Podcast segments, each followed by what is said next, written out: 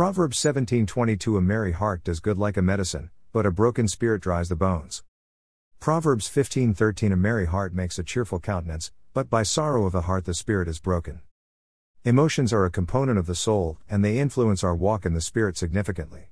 There is absolutely nobody without emotions. We all at one point or the other express them. Anger, sadness, happiness, pain, and affection are some of the various expressions of our emotions. The mind and emotions are intertwined, and how we feel is often a direct result of the thoughts we think, and vice versa. It is extremely important to put a check on our emotions. Life in the Spirit is that of faith and not by sight or feeling.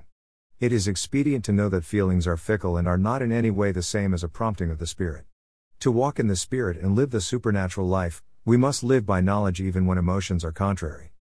How you feel about God does not change the truth about Him, and how you feel about prayer would not change the potency of prayer.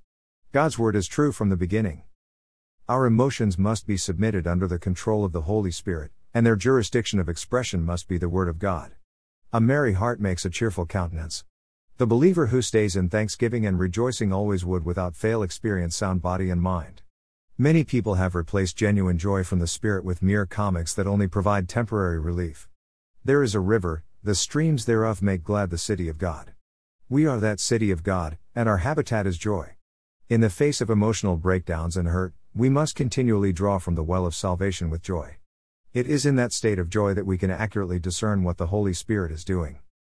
Envy, strife, depression, and anger all stifle the operations of God in the life of a believer, and they hinder the flow of the Spirit. The Word of God must become the joy and the rejoicing of our hearts such that we can laugh even in famine. This is life in the Spirit.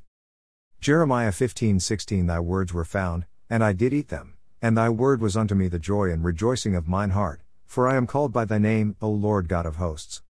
Trade in negative emotions for joy in the Holy Ghost, give up feelings of anxiety and depression for the refreshing that comes from the presence of the Lord. Rejoice in the Lord always and again and again, rejoice.